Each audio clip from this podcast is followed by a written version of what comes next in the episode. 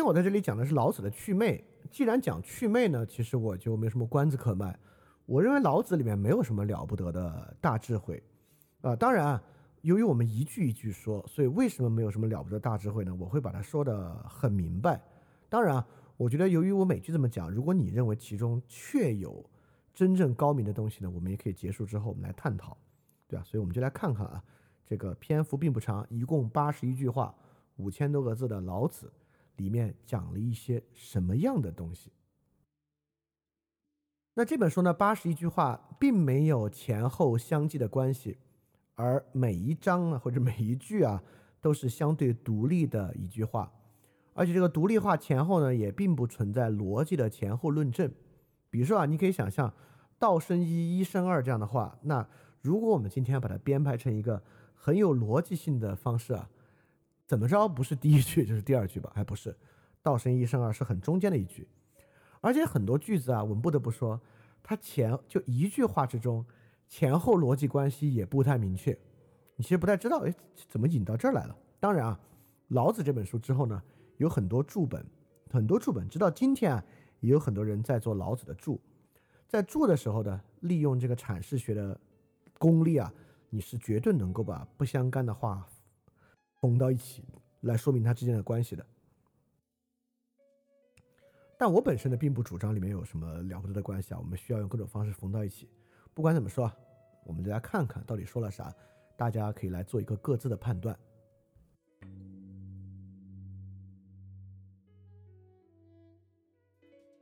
首先啊，我摘出了其中八句，我觉得这八句呢都有点同于反复，就这八句好像没有太说明一个情况。这八句基本上就来说道特别厉害。道非常非常厉害，但为什么厉害呢？没有说的很明白。但不管怎么说，我们来继续看。我就不念它的文言文部分了，因为今天时间不多嘛。我还是直接来说每句的白话文。我们就一句一句来说啊，也挺有意思的。这些话也不复杂。第一句呢是第二十三句，第二十三句呢是这么说的。他说啊，政令啊，这个施行政治不扰民。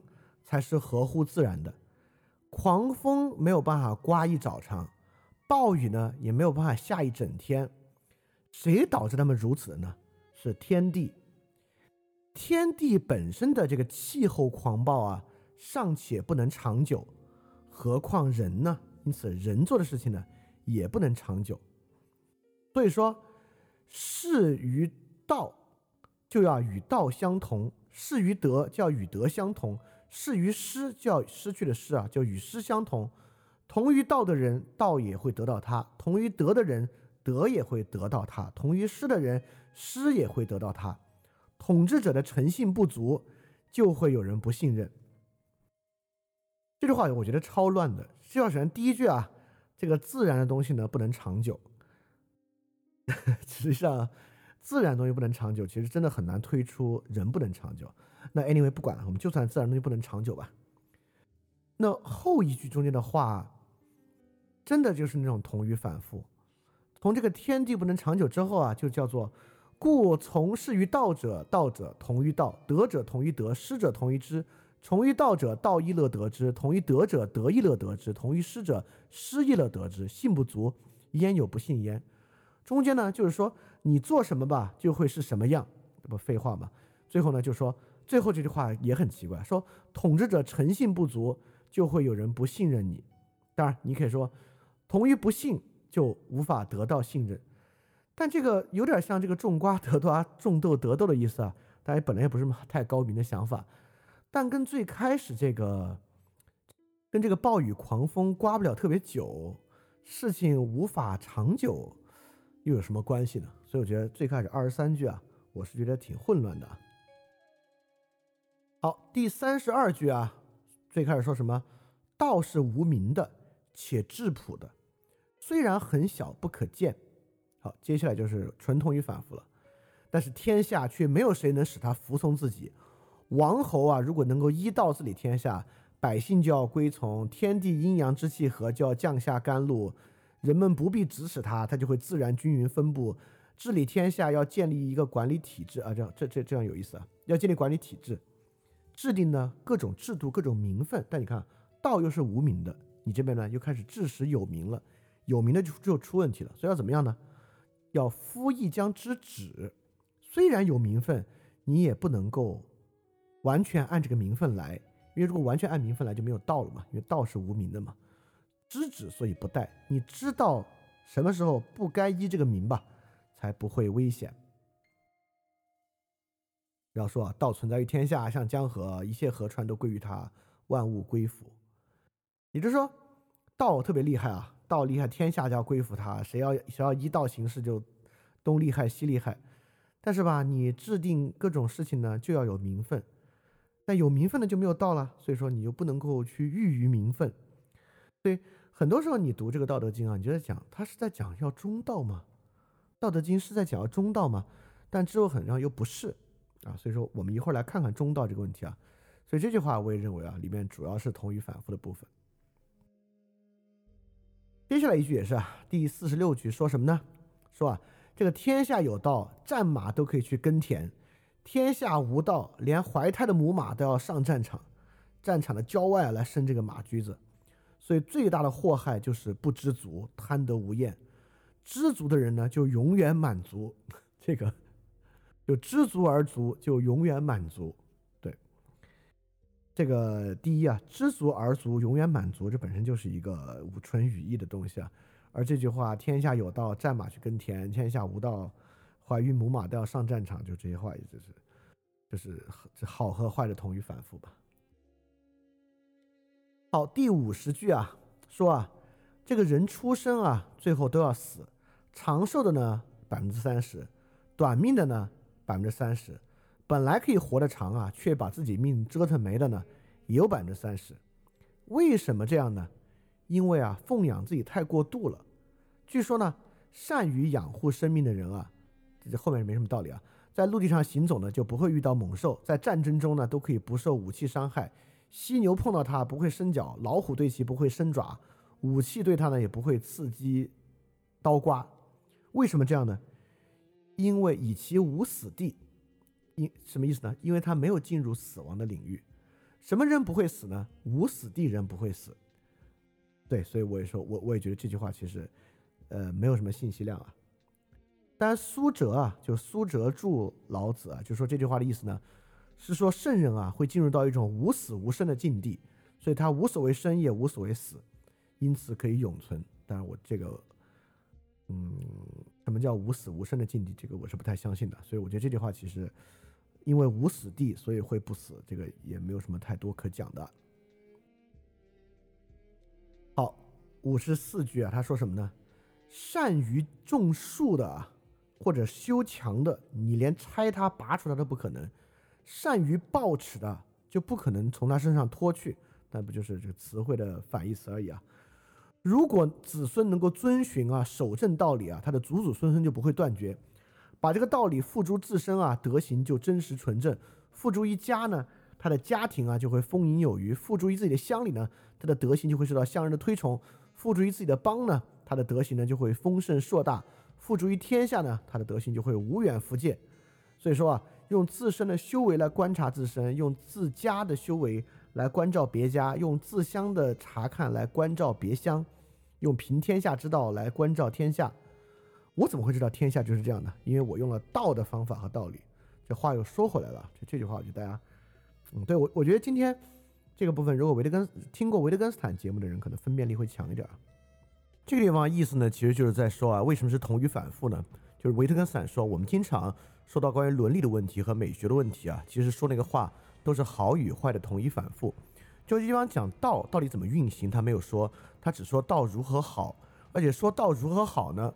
基本上就在说啊，道可以管辖一切，在所有地方啊道都很厉害，从个人到国家道都非常厉害，所以这样说呢，基本上说除了说就是与说道管辖一切其实也没有任何区别，这个东西呢，在我看来就是好的同于反复，他既没有说道怎么个好法。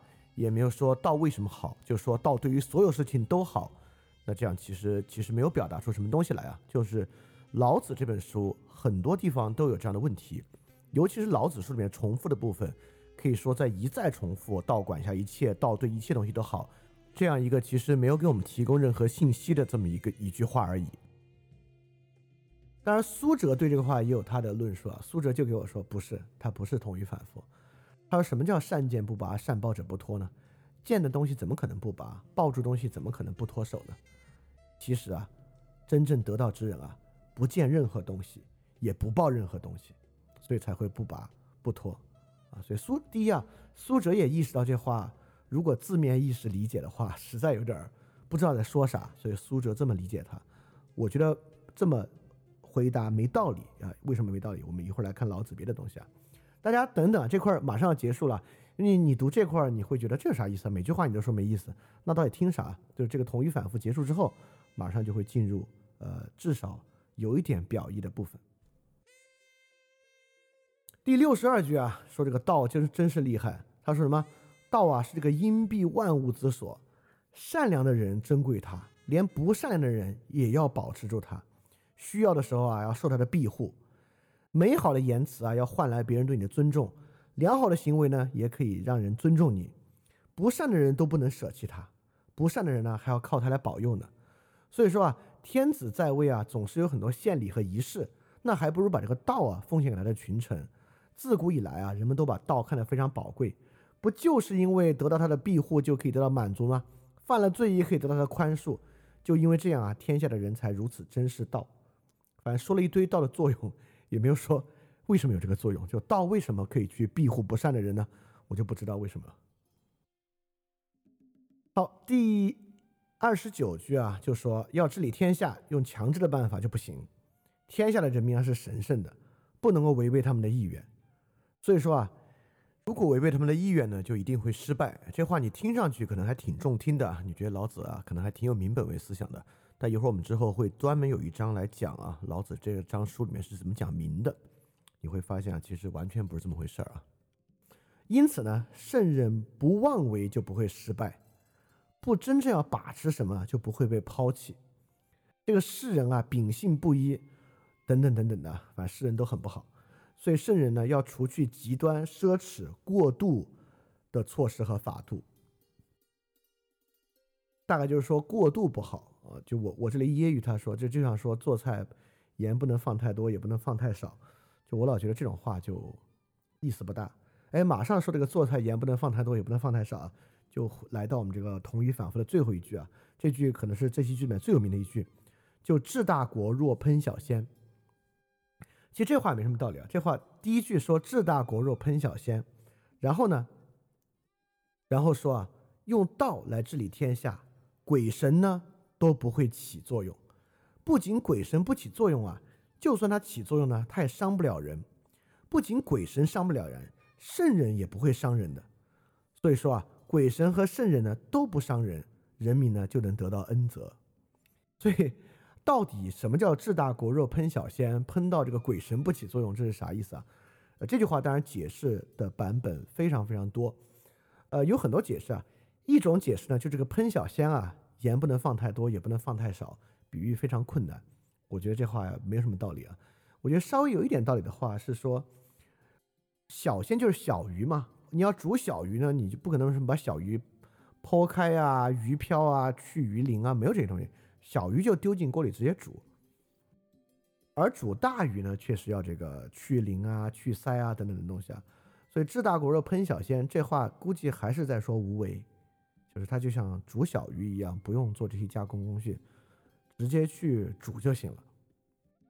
但它之后我也不知道为什么煮了之后鬼神就不起作用，鬼神起作用什么不伤人啊等等等等，这些都是直接说道好厉害。所以这八句话是我觉得老子书中嗯不太讲出道理啊，就是仅仅在说你看道有这个厉害那个厉害的的的八句话。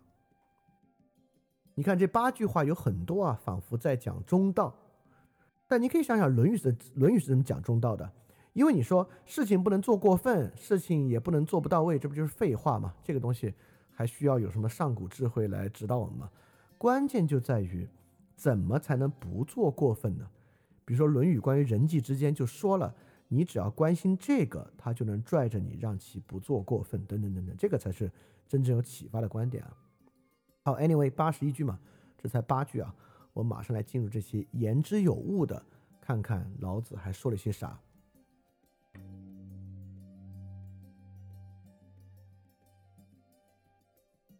首先啊，老子书中也有五句是与墨子的非攻看上去有点像的。你可见战国之中啊，这个止战或者对于战争本身做出应对啊，都是各个书中几乎会讲到的部分。你看孔子《论语》里面讲这个就少啊。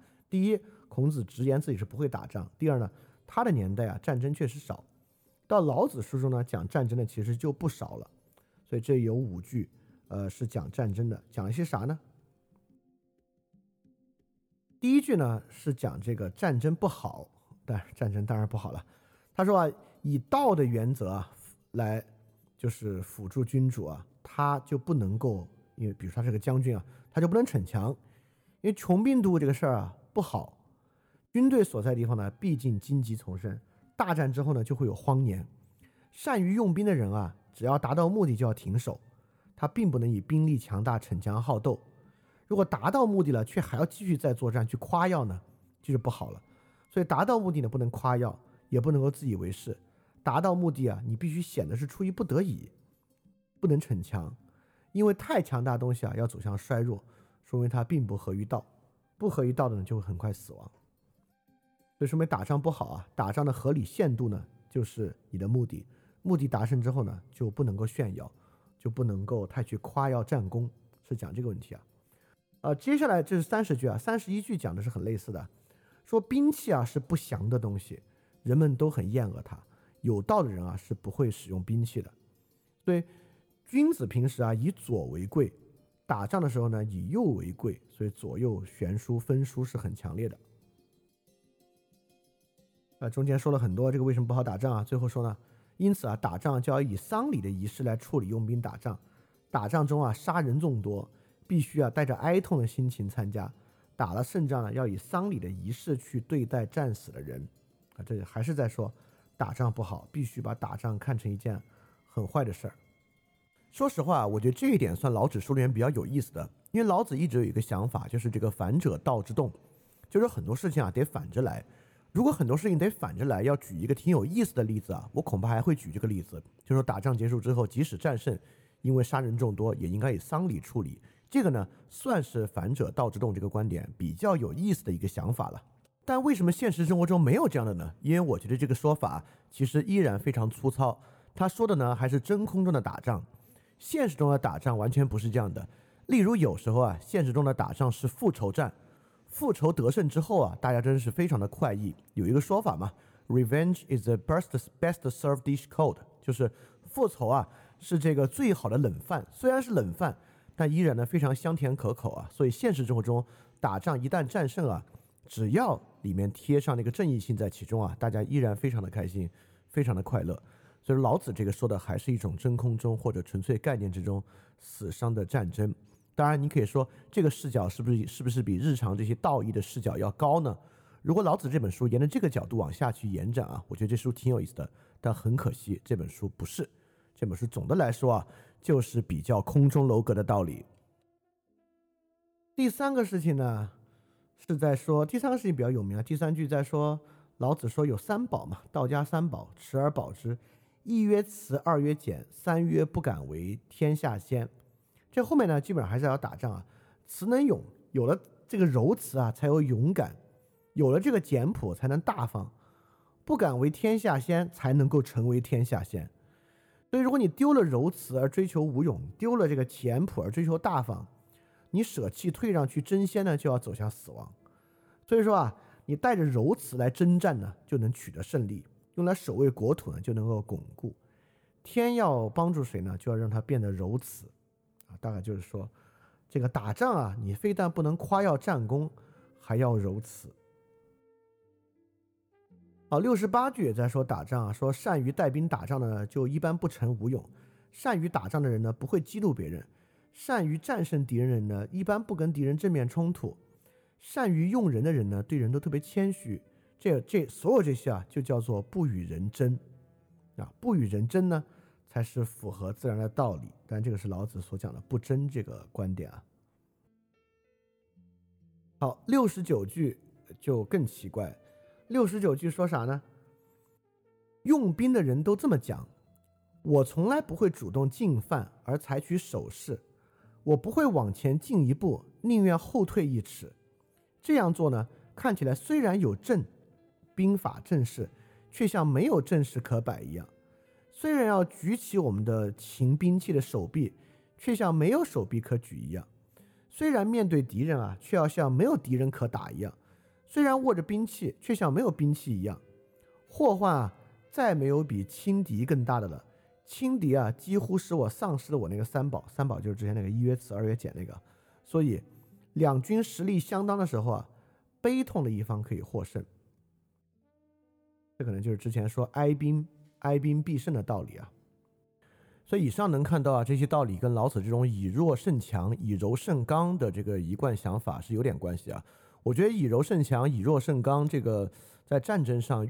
其实最容易能看出来，它其实没有什么道理啊。这个人类历史战争史还是强胜弱作为最最最最主导的一个结果的。当然啊，骄兵必败啊，轻敌要遭损啊，这些有没有道理？还是有道理啊。但是我依然会觉得大家要知道啊，这个道理其实比较小，这是不需要这么严肃或者深刻的智慧，我们大家在日常生活中就能够懂得的一些道理。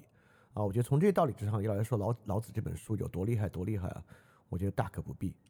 而且在这里能看出老子与墨子的一个问题意识的差异啊。就老子当然也认为打仗不好，但老子啊，与其说他更关注在如何不打仗，不如说他其实还是在关注如何能打胜。而墨子更多的关注呢，其实在如何不打仗之上。这两者只去之上，我觉得后者其实要优于前者。如何不打仗，优于这些什么以柔胜刚、以弱胜强、哀兵必胜这些道理。好，以上这五句啊，在我看来是老子回应他年代的，回应战争之问题的。当然，你完全可以从上面说啊，这说的虽然是战争，但是却可以用来比喻人生、比喻经商，都可以。嗯，但我仅仅从它本身的本体来讲啊，我觉得这五句话在讲打仗。但是呢，第一啊，他讲的道理比较简单，他讲的打仗不好，当然我也认可，但这个跟我们今天所想象的《道德经》那种大智慧之间，实在是没有什么关系。好，我们先讲了这个同一反复的部分和老子回应打仗的部分，啊，接下来呢就是这个《道德经》的主体部分了，就是真正和他的观点比较最相应的部分。好，我们马上开始啊，从第一句大家都听过的“道可道，非常道”开始。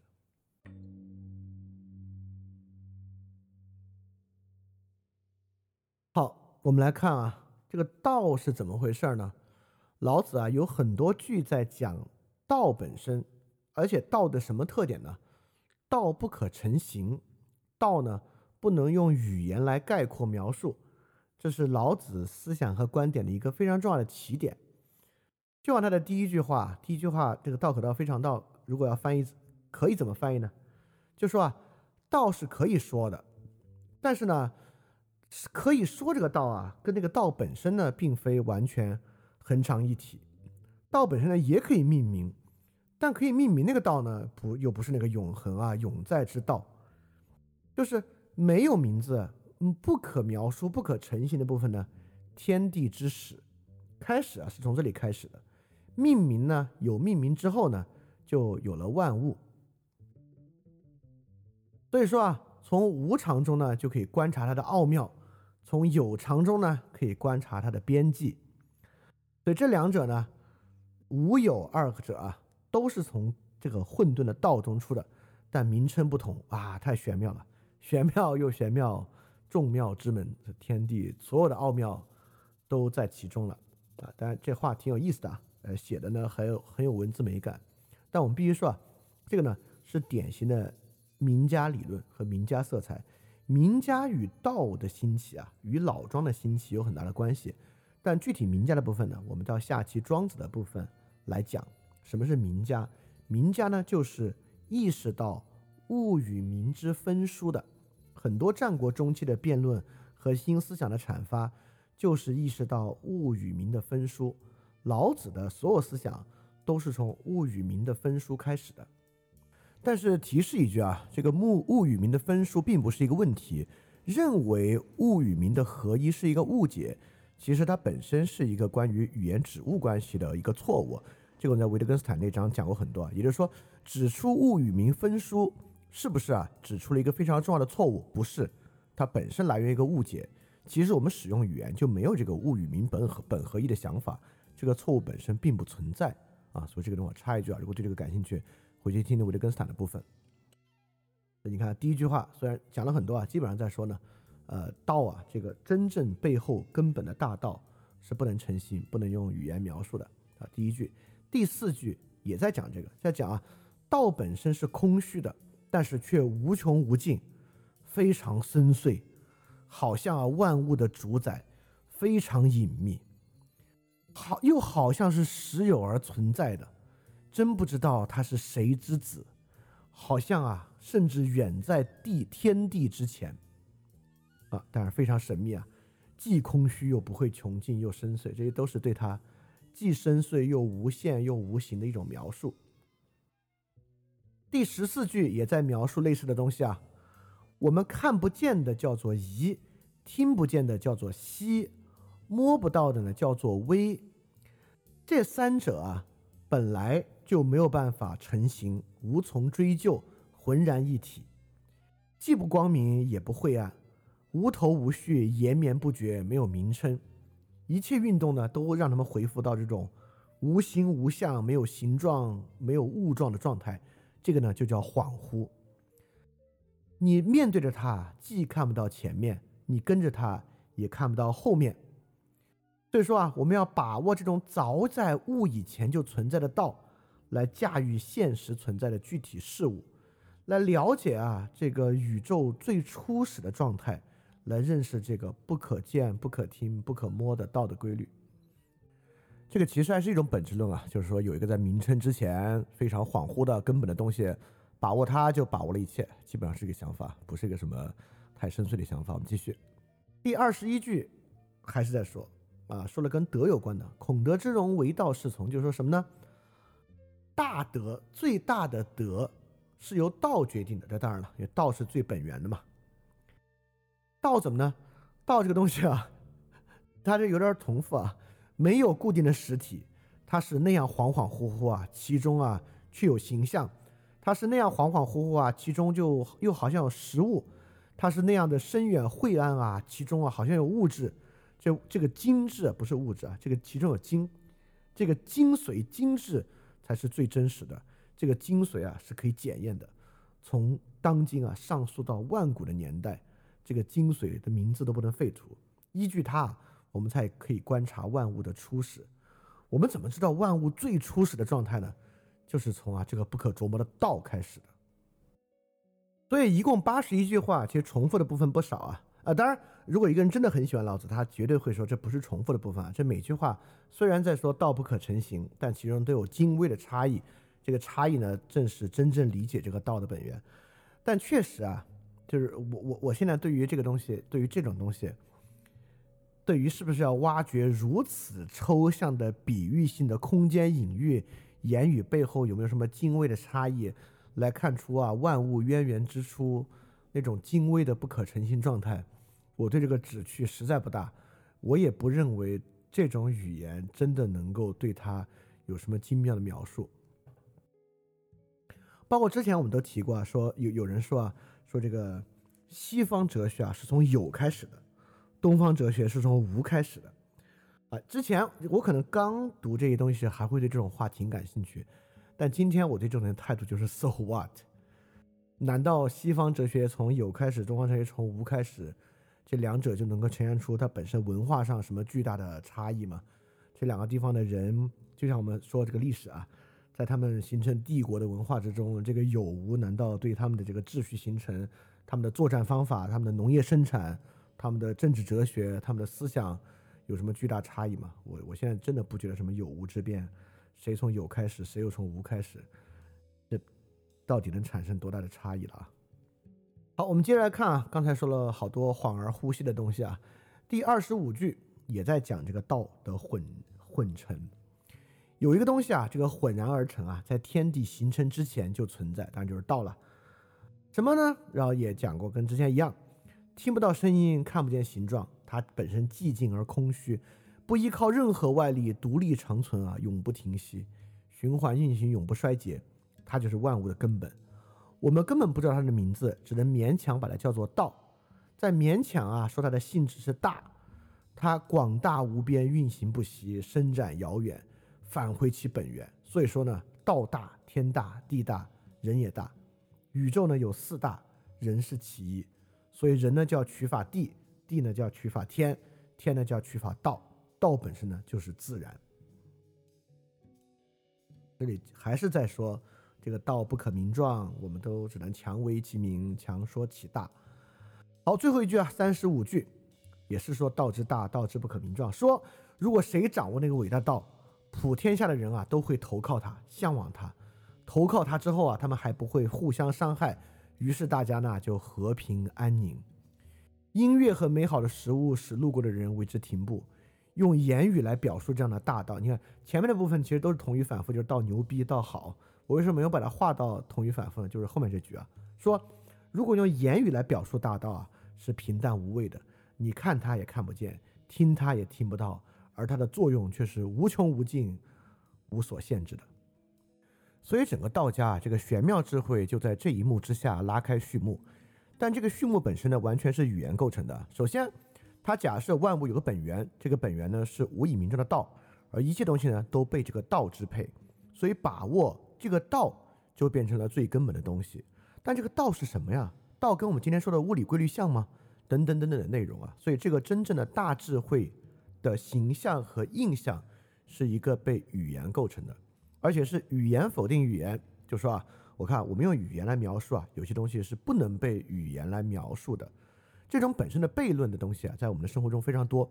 很多人呢也觉得悖论很有道理，悖论似乎说出了什么东西，就是维特根斯坦说的语法笑话有其深度，但笑话呢？终究其实是笑话，所以说我们假设啊有一个恍而呼吸的东西在之前，对它的把握非常重要，那我们还是要去看，假设你所说的这个东西为真，那到底老子是如何来把握这些东西的？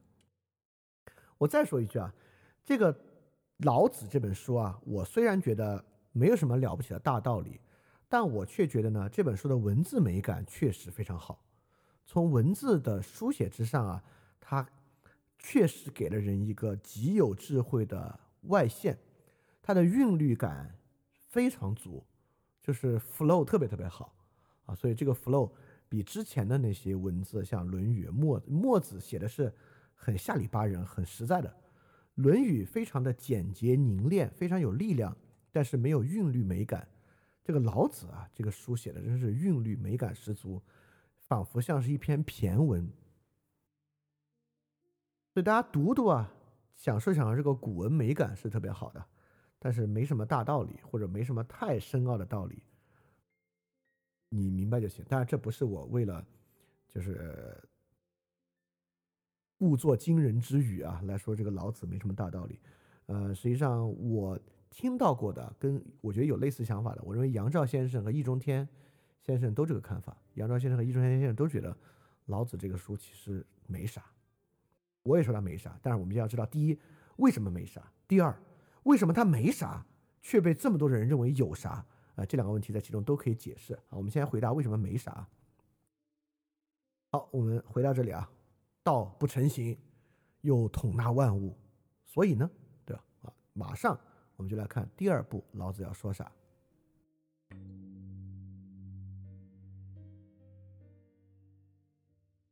正因为啊。道是无形的，道是没有用语言概括描述的，所以呢，凡是我们促使其成型，用语言概括的，很可能都不是那么回事儿，甚至与其相反。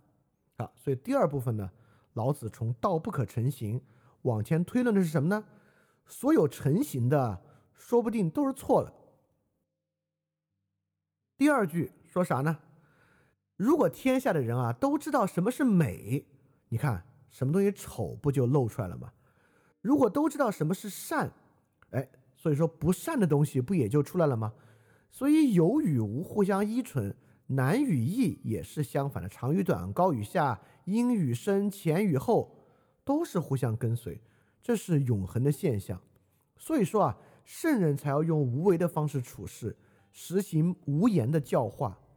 万物兴起，而没有谁前谁后；生养万物，并不占有任何东西；培育万物，也不倚仗其中的一方。功成业就不居功，因为不居功啊，所以圣人的功绩不会泯灭。所以这就说呢，你一旦追求美，实际上丑也出来了；追求善，恶就出来了。一旦形成，你觉得什么东西好，你同样也就发明了那个坏的东西啊，这是他的说法。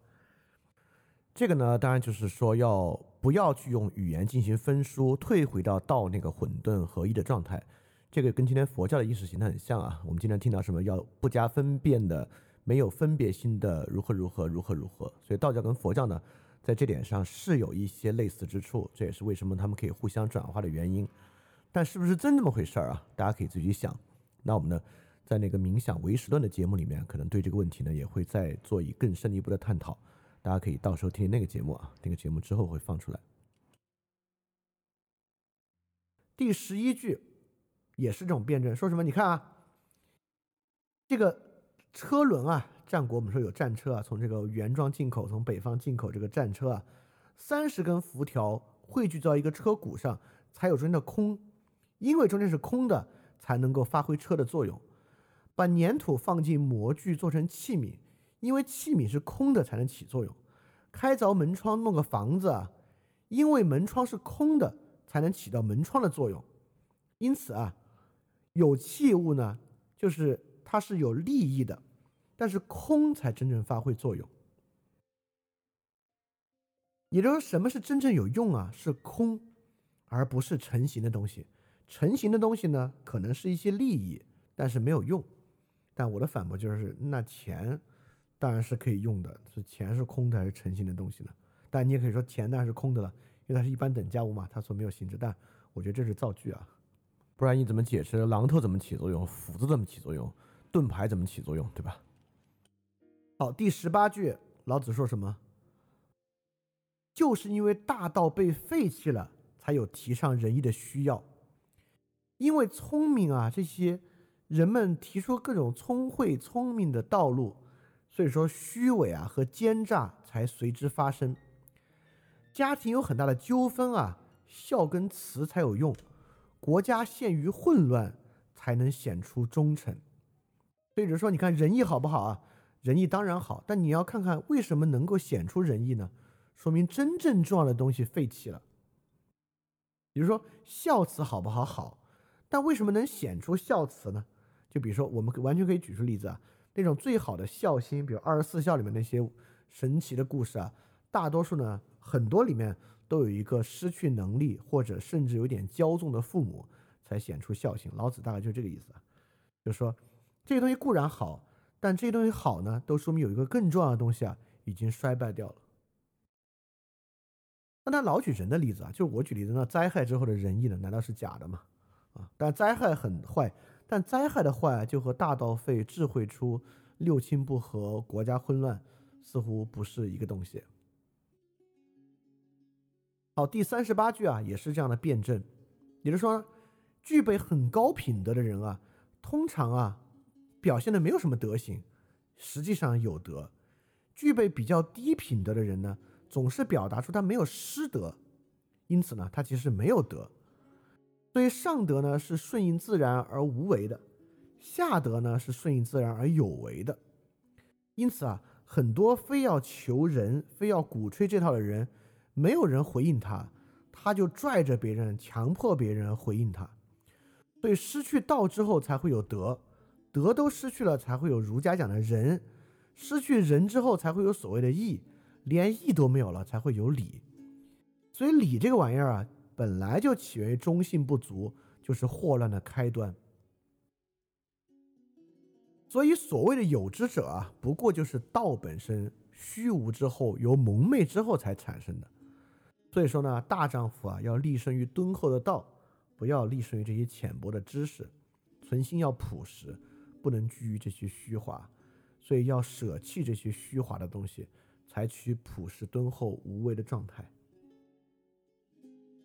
其实我还想到最近刚刚有人说过我这个，就是讲的冥想节目，他就说啊，你就是这个知识和逻辑太多，导致你没有看到那个最重要的东西啊。当然指的就是那个不能被知识和逻辑所统御的那个宇宙意识吧，或者说那个真正重要的人与人意识相连的那种感应的东西，会会会会有这个说法啊。但我却认为啊，老子这段论述完全搞乱了因果。我完我们我完全可以想象，如果秩序特别好，确实是不需要圣人；秩序特别好，不用去讲道德的。就是因为这些东西都失掉了，我们才非要去讲道德来弥补它。这道理我完全理解。但什么叫做礼者忠信之薄，乱之首？为什么到这里礼又变成了这个混乱的开端，又变成了祸乱的开端呢？我们可以说礼啊，就是祸乱太多的产物。正是因为这样的祸乱，我们才要谈复兴礼。但为什么谈复兴礼成了祸乱的开端了呢？好像没有祸乱，是谈礼把祸乱谈出来的一样啊！我认为，至少在这个地方，我觉得因果不是这样的，而且与他最开始论述的方向也不一样。当然，很多人会认为在这里说的就是因为有这个推理啊，因此我们可以得出，如果你去一个秩序很好的地方向他们谈理，你就会导致，因为他们产生这样理好理坏的分殊，就会导致他们。产生问题，导致秩序的崩坏。那我就特别想知道，有没有经验上的例子能够证明有这么回事存在？因为我觉得人从最开始啊，甚至最原始迷信的时候，虽然没有谈理，但也在迷信的意义之上在谈好坏。我真的想象不出人类什么时候不谈好坏这个问题的。好，第四十五也在讲这个辩证啊，所以说这个大家都听过，大成若缺，大盈若冲，大直若屈，大巧若拙，大辩若讷，就是说最完美的东西啊，就像有残缺一样，但作用却不会衰竭；最充盈的东西啊，像是空的一样，所以说作用才不会穷尽；最正直的东西啊，就像是弯曲的一样；最灵巧的东西像最笨拙、最卓越的辩论才能啊，好像不善言辞。所以清静才能克服扰动，寒冷来克服暑热。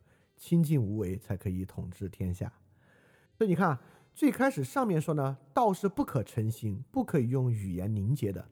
现在说的什么呢？一旦成型啊，事实上可能恰恰与你要的东西相反。就比如说啊，你推行好的有德行，但实际上呢带来了失德；你说美的东西呢带来了丑；你认为有用的东西呢来自于空；你说孝慈呢是六亲不和。到最后啊，甚至啊，这些好的宣讲这些好的玩意儿呢，还成为了坏的东西出现的原因。所以说，从最开始到无法成型呢，到现在成型的东西呢，都相反啊，这是一个呃比较反直觉的，也是很多人认为这个老子很有智慧的一点吧。所以说呢，再往前推一步，因此啊，这个分辨本身不重要。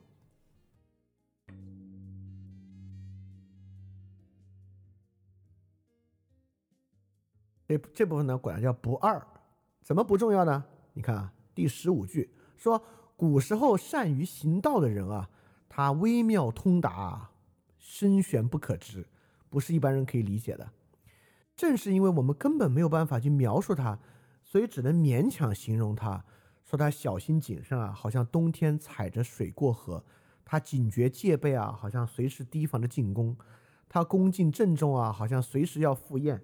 他行动洒脱啊，好像随时像冰块在缓缓融化；他淳朴啊，好像没有加工的原料；他豁达啊，好像深幽的山谷；他宽厚啊，好像不清的浊水。所以说，谁能使这个浑浊静下来？只能让它慢慢澄清。动呢，就使它变动起来，显出生机。所以，保持道的这个人啊，他不会自满的，因为他不自满，所以总是能够使自己更新。也就是说，在这个时候呢，你分辨满和盈，分辨浊和清并不重要，慢慢等待呢就能清下来，动起来呢就能浊起来。所以这个人他其实不去分辨满或盈，他也因此啊从来就没有满的这一刻，所以他才能不断的更新自己。所以这时候分辨变得不重要。这是第十五句。好，第二十句啊，应允和责骂能有多远呢？美好和丑恶又有什么差别呢？人们所畏惧的东西啊，不能不畏惧。这风气从远古以来就是如此，就是这个不二啊。所以说呢，这这话真的从语言美感上真的特别好，我一定要给大家念一句：众人熙熙，如享太牢，如春登台。我独怕兮其未兆，如婴儿之未孩。哎，这真写的非常好啊！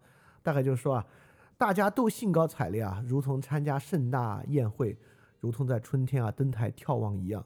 就我啊，独自淡泊宁静，无动于衷，混混沌沌啊，像婴儿还不时发出嬉笑之声。疲倦闲散啊，好像浪子没有归宿。众人啊都有盈余，而我什么都不足。我是一颗愚人的心啊，混沌不清楚，不像众人光辉夺目，只有我迷迷糊糊。众人啊都那样把事情分得清清楚楚，只有我啊这样浑浑浊浊、恍恍惚惚，像大海汹涌啊，恍恍惚惚漂泊没有停处。众人啊都精明灵巧有本领，而我啊愚昧笨拙。我与众人不同，因为我得到了道。所以这里就在说，你看不二，就因为众人。活得这么清楚，有分辨，他们开心，他们有不开心，而我呢，一直处于不二无分的状态。其实不二这部分，你就有点知道为什么这个佛教进中国啊，与道教有这种亲缘性，而且使用道教词汇来翻译它，在这个想法之上，跟佛教有点像。好，第四十一句也在讲不二的道理啊，就是。最高的人听了道理就会努力实行，中人听道理啊将信将疑，下人听道理啊哈哈大笑。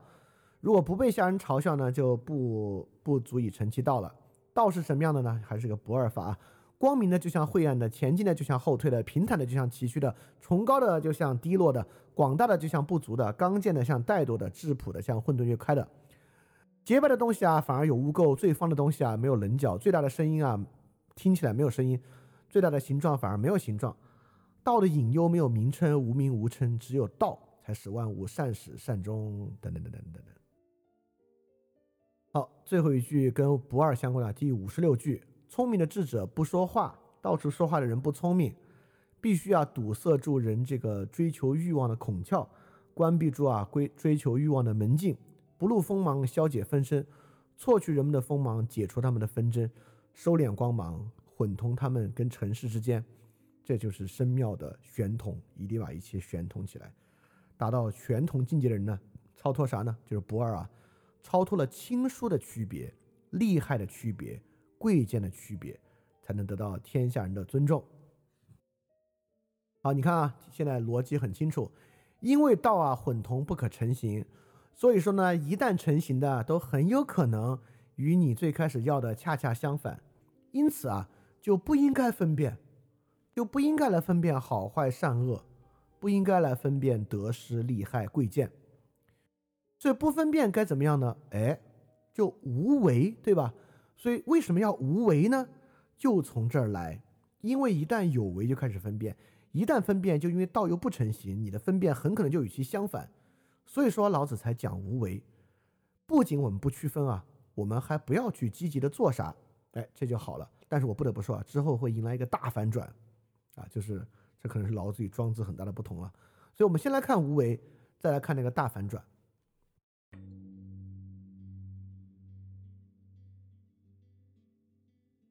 所以既然要行不二之道，不去分辨，那不去分辨呢，最好也就不要做啥了。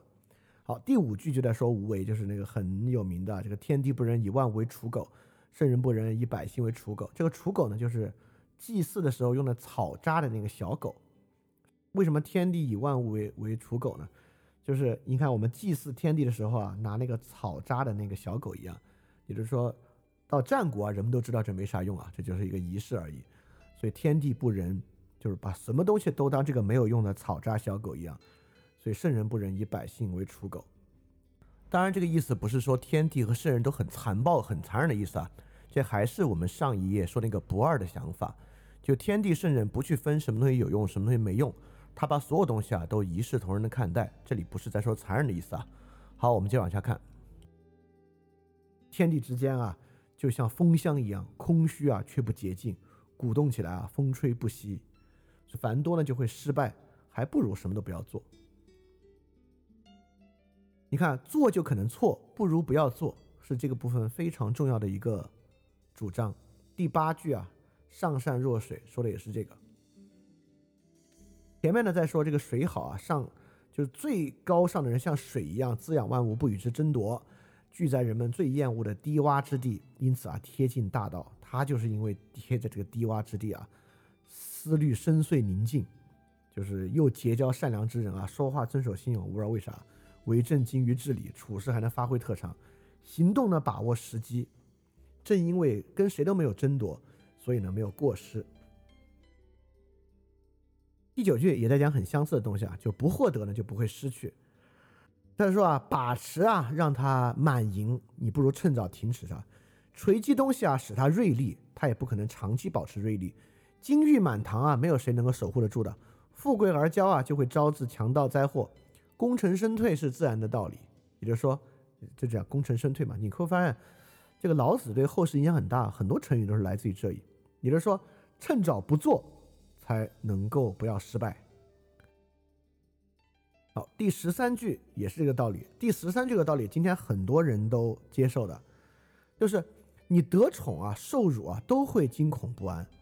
你只要重视自己的身体啊，就会重视这个祸患疾病。为什么说得宠和受辱都会惊恐不安呢？因为得宠好，受辱不好。得到宠啊，你就怕失去它。这就说为什么得宠和受辱啊，其实都惊恐不安。重视自己的身体呢，就像重视祸患一样。因为有身体就有私利，有私利呢，你就怕私利的失去，所以说你就很难受。所以说啊，必须珍贵自身的思想以治理天下，贵以身以为天下，你就寄托在天下之中；爱以身以寄托天下。所以就是说，一旦你没有自己，把自己寄托于天地之间，也就无所谓宠辱，无所谓得失了。就是宠你也会担心失去它，得你也会担心失去它。所以说，你只要全部不要。全部不关心，也就不会受伤害。今天我们都说啊，没有期待就没有失望，没有期望就没有失望，没有失望就没有伤害，就是跟老子的想法很像。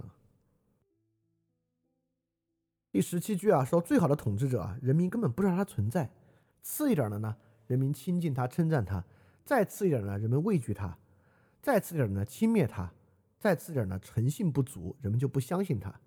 所以最好的统治者超级悠闲。他很少发号施令，事情办成了，老百姓就会认为，我们自然就是这样的，没有其他人来干涉我们，我们自然而然就是这样的。哦，很多人就会认为啊，很多学者都会对比老子和哈耶克的相似性。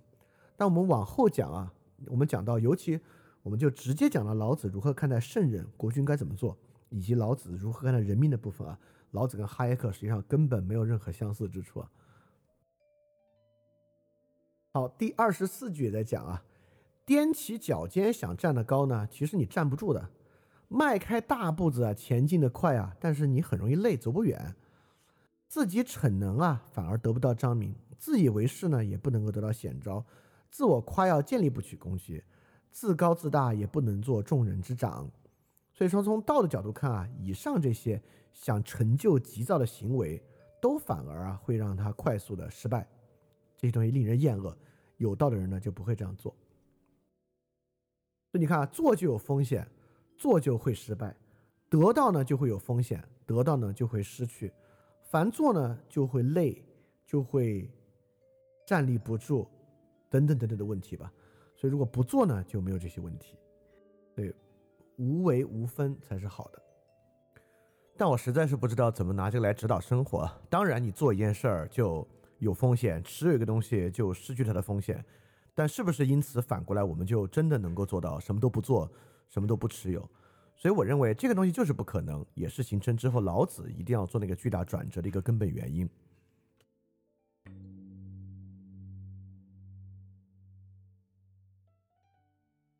好，接下来二十七句啊，都有点悬了。真正善于行走的人啊，不留不会留下任何痕迹。善于说话的人啊，不会有任何瑕疵；善于数数的人啊，根本不会用算筹，就不会用计数器；善于关闭的人啊，不用锁撬人都打不开；善于捆绑的人啊，不用绳索人也不能解开。我我也不知道为什么啊，这挺神秘的。因此啊，圣人挽救人呢，没有任何人被他遗弃，物尽其用，也就没有废弃的物品，这才叫真正的智慧。等等等等的。第四十四句呢，也在讲这个适可而止啊，停下的道理。就是生命和生命哪一个重要呢？生命和利益哪个重要呢？获取和丢失相比，哪个更有害呢？当然，讲的就是丢失比获取更有害啊。所以说呢，你爱名爱利啊，就要付出很多代价；你过于积敛财富啊，就要招致一定招致惨重的损失。所以说啊，你要懂得满足，停下来才不会受到屈辱，停下来就不会遇到危险，就能保持长久的平安。所以说，一旦你做了什么，做到现在，一定要停下来，停下来。现在有的这些就有了，如果继续做呢，肯定会招致很大的损失和风险的。然后四十八句也是大家很熟悉的，就是“为学日益，为道日损”那句啊，就是如果是学东西呢，所有的东西啊就一天比一天多；如果是求道呢，其实得到的东西啊却一天比一天少。最后呢，以至于到无为的境地。如果真到无为的境地啊，你也就不会乱做任何事情，而反而呢。你就能有所作为了，以至于最后到什么，就取天下就不要做什么事。如果你做什么事儿呢，就取不了天下。这就是无为而无不为，取天下常以为无事，及其有事不足以取天下的道理。就说你实际上为道啊，就日损，到最后啥也不做，啥也不做，坐在家里啊就可以取天下。说实话，我就觉得看这个老子这本书的这些细节啊。好多地方那个道理讲的是挺极端的，就这个无为到底有什么用这点，我就觉得这句话的过度承诺，承诺的实在是太大了。好，第七十三句啊，勇于敢，勇于拼搏就会死，勇于柔弱才可以活。这两个东西呢，有好有坏。所以说啊，这就是天所厌恶的，就是天所厌恶人去做事情。谁知道什么缘故呢？有道的圣人啊，可能都很难以说明白这个东西。所以自然的规律就是这样，不斗争着就能取胜，不说话的呢反而能得到别人承认，不召唤东西，东西就自动到来，坦然而善呢，所有东西就自动筹划起来了。所以自然的范围啊是宽广无边的，虽然宽广无边，但绝对不会失漏。所以圣人就不要做，呃不是圣人，就任何人啊，在这里，你只要不做，事情就会自然变好。听上去很不合理啊，而且听上去有点像冥想的道理啊。但我必须说，如果你找了一个实例啊，这就很像之前我们说的这个圣道的学说。为什么圣道学说既是法家也是黄老呢？你看圣道的观点啊，就是世术嘛，就是这个君王的势啊要很强大，人们都能感受到这个君王的威严。但是有这个之后，君王还真的是什么都不能做，什么都不要做，因为君王一旦做事儿，你就可能做错。一旦做错事儿，你这个伟大的势啊就被打破了，你这个势就不行了。所以君王就是要撑起这个势，撑起这个势之后呢，你什么也不要做，一切东西啊都靠这个法的自动运行来完成它。所以这些话听上去超级不合理啊，但是到政治哲学之上却能够被改造为一种法家学说，来支撑一种限制君王实行一个比较不折腾的政治的主张。好，刚才这个逻辑啊，我们大概明白了。因为道呢本身不可成形，这个最渊源东西是不成形的，不能用语言概括的。你一旦概括了呢，恰恰与你想的东西就相反。很多时候，所以说啊，分辨本身不重要，你不要去分辨什么好什么坏，什么高什么下。就因为分辨不重要，自然做事儿也就不重要了。你分都不用分，也就不用非要去做什么事儿，你就清净无为。而清净无为啊。很多事情才会自然而然的成就。